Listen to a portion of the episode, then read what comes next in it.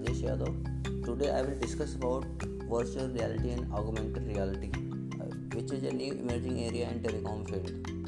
I am very sure that many of you know about virtual reality and you would have played few games using the VR glasses put it on your head, which connected to your mobile phone.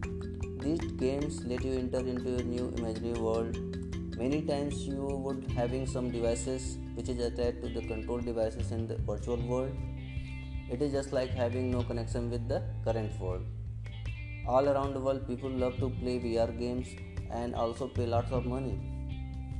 Can you imagine doing this at your home or any other convenient place? Having the devices you need and finding the vr world that you like in your mobile phone? Browsing and choosing the one you like? Yes that is what operators are now planning as a new services. There should be need of high data speed to enjoy VR services. Faster the data connection, better will be the experience. The telecom operators are trying to launch these services with coming 5G technology because 5G will give that leverage to VR. Let's discuss about next technology ahead to the virtual reality. It is augmented reality. In simple terms, you can say AR is a combination of virtual reality and reality. AR can be experienced on your mobile phone. It need a camera that will focus on reality and an AR app that will add a crux to the reality. Unlike VR, you don't need wear any VR glasses for using AR.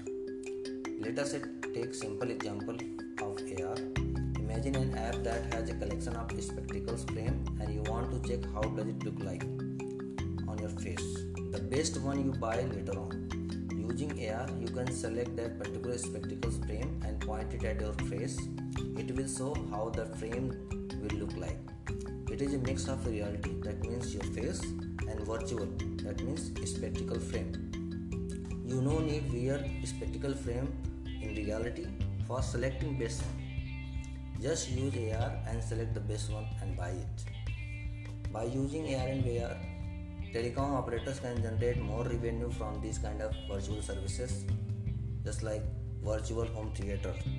Jio already shown that demonstration in IMC 2018.